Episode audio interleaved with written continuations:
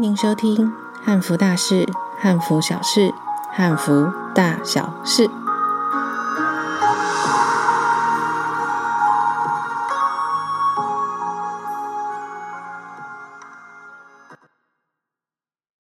大家好，我是 Bobo，一个汉文化推广者，我也是台湾汉服节团队的执行长。我们又来到新一季的节目。每次啊，我录完这一集，都会想说，下一集我到底要讲什么？然后还会不会有人，呃，继续的来听我说台湾汉服的事情呢？但其实每一次当我决定我要做什么事情的时候，其实我都会下定决心。像这次做 podcast，决定要做 podcast 的时候呢，我也做了很多的功课。那我也去请教了一些呃朋友们这样子。那所以呃，Bobo 绝对会做完这一这一季完完整整的一季。所以呃，我觉得这个是对的事情，因为呃，并没有人。就是没有相关的 podcast 的汉服的 podcast 节目，所以说，我觉得我现在在做的是一件正确而且是对的事情。我想要透过这个节目去传达完整的汉服知识、文化背景，当然还有汉服在台湾举办的相关的推广活动。想知道更多在台湾这块土地上举办的汉服活动，请不要忘记按下订阅和下载。这样子你就不会错过任何一集更新的集数喽。除了 Bobo 之外，在台湾还是有这么一群人，用自己的方式在推广，还有延续传统文化的发展。真的，每一次在做一个新的活动规划的时候，那我们会常常面对到不同的呃各个商圈的长辈啊，或是前辈们，他都会问我们说：“你们做这个到底有没有赚钱啊？然后有没有政府的补助？”那为什么你们要花自己的钱来去举办这个活动？台湾的历史跟汉服到底有没有关系？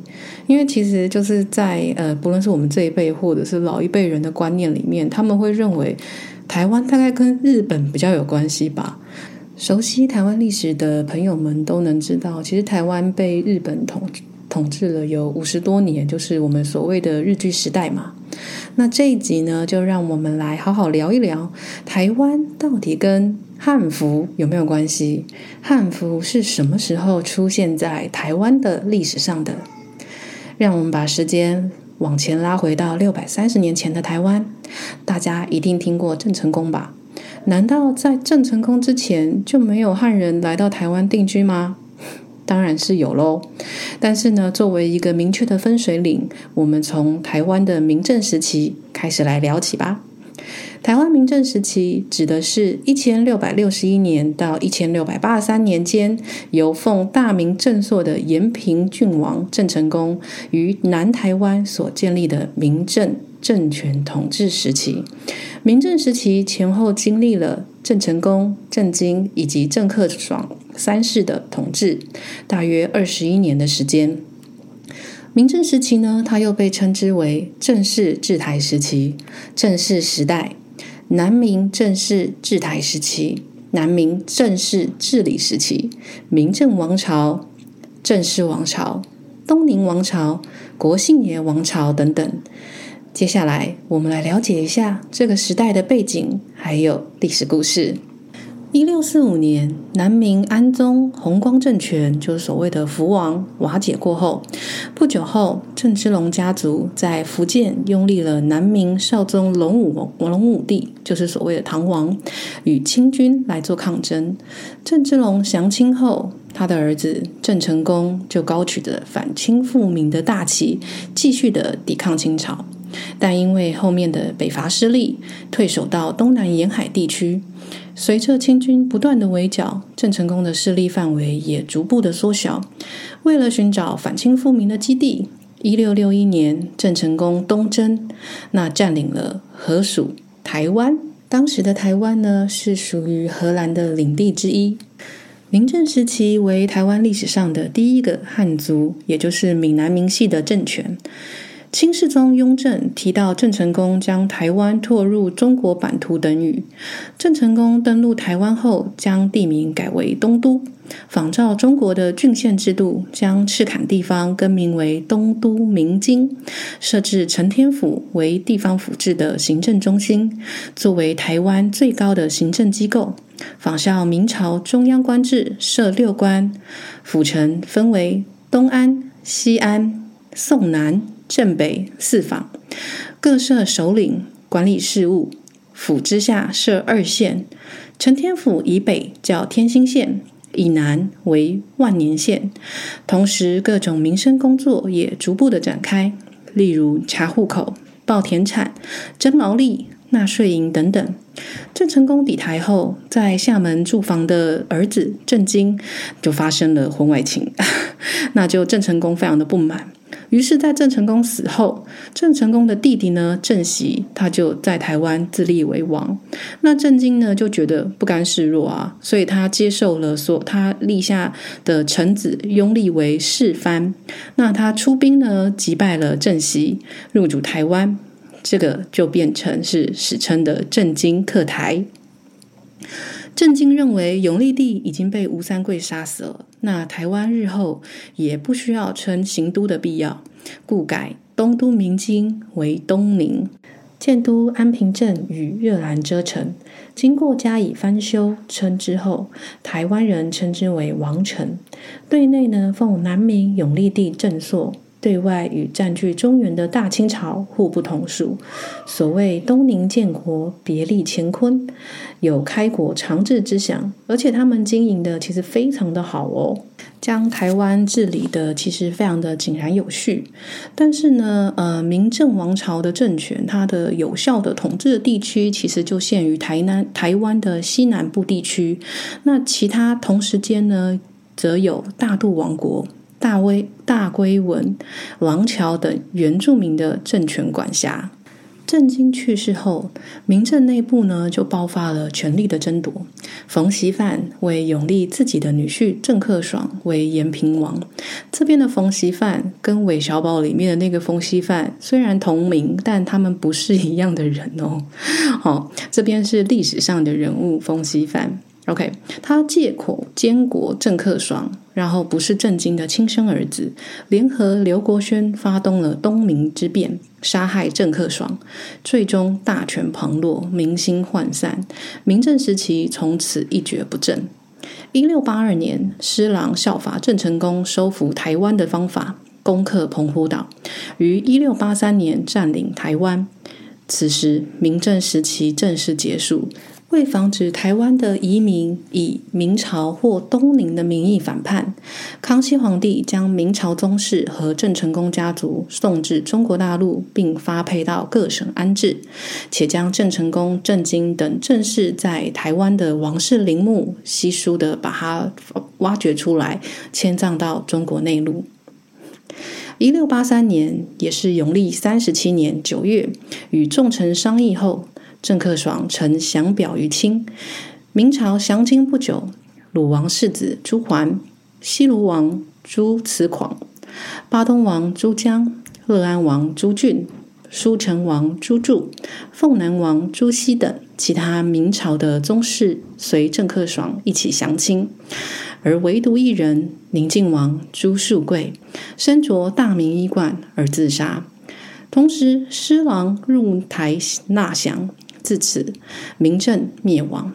从一六六一年的永历十五年四月，郑成功入台，到郑克爽一六八三年约永历三十七年九月降清为止，正是在台南南台湾经营了总共二十三年的时间。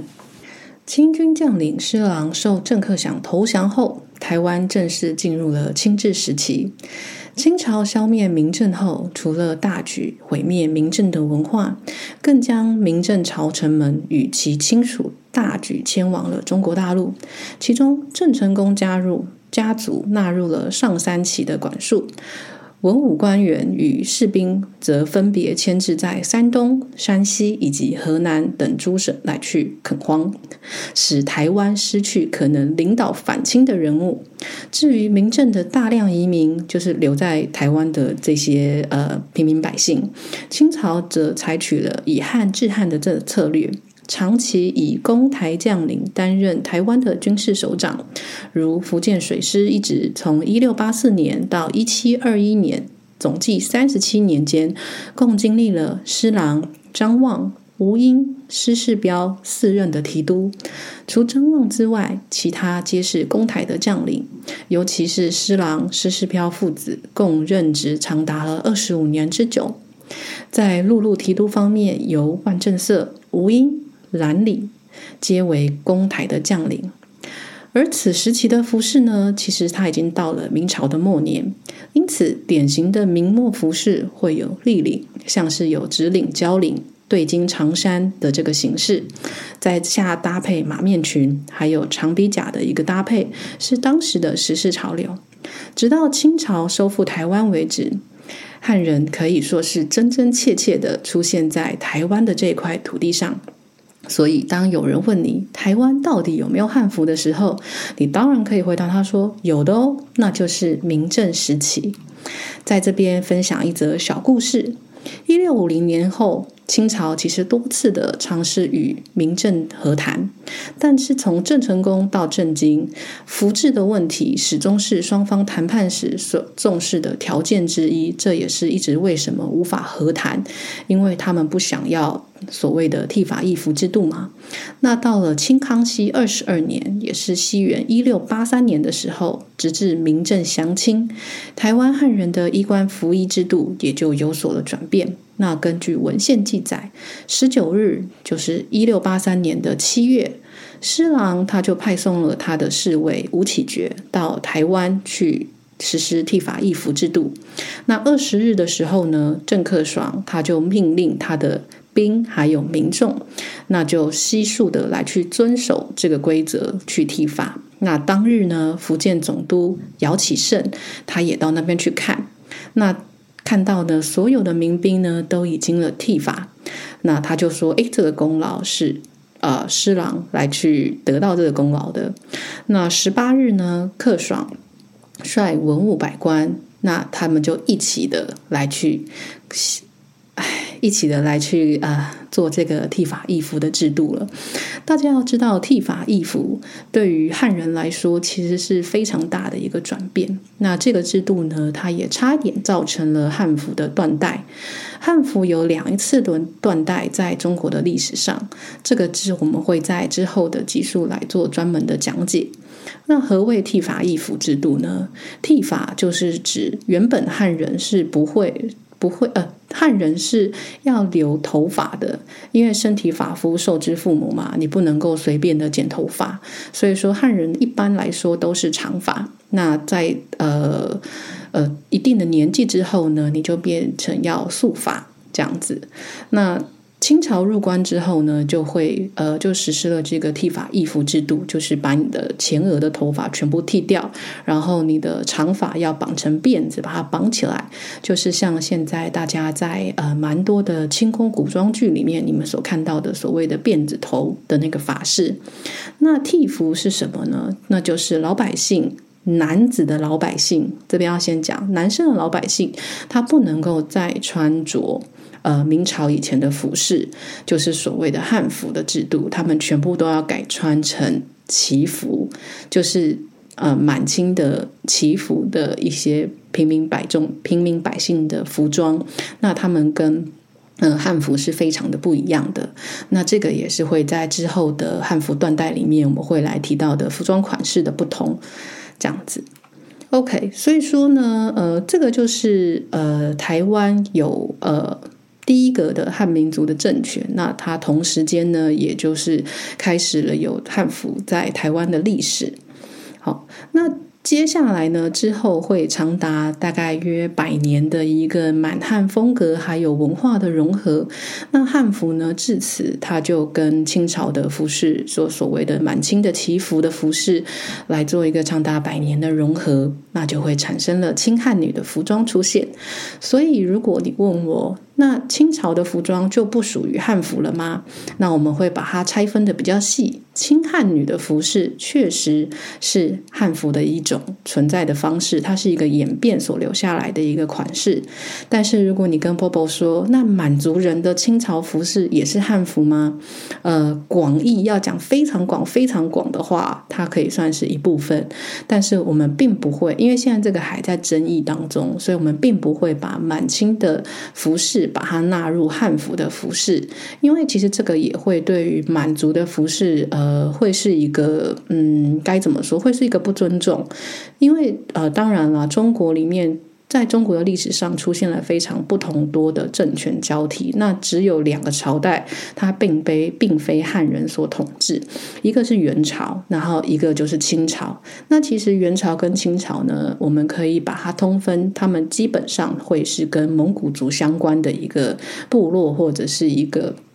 呃，族群，所以说我还是会认为满族人的服饰，他们有他们的特点，所以他们应该就是满族服饰。那汉服真的是在呃大方面来讲，它跟满族服饰是非常不同的地方，就是款式是非常的不一样。那这个我们后面会详细的来做探讨跟解说。对，那以上呢就是汉服在台湾的历史。出现的一个小小的故事，那也是在这边跟各位分享，就是呃汉服在台湾是真的有出现过，那只是经过就是近代，就是后面的譬如说呃明末清初啊，清末明初的这个演变，然后还有时代的洪流，就是所谓的西方化，那服装呢，它会经过层层的演变，那有它自己发展的一个历史还有脉络，那它当然因为进入了工业时代，就是像。现代，它进入了工业时代，那服装也必须要跟着有改变。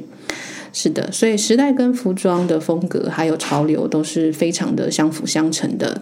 那这个呢，也是之后我们会在其他的 集数来跟大家分享。最后，如果你也喜欢这一集的呃资讯，那也请分享给你身边的亲朋好友，让他们来了解一下台湾的汉服历史。那一样，如果你喜欢这一集，请你帮我呃按下订阅，然后给我五星好评，也分享此频道给你身边的亲朋好友。我们下次再见，拜拜。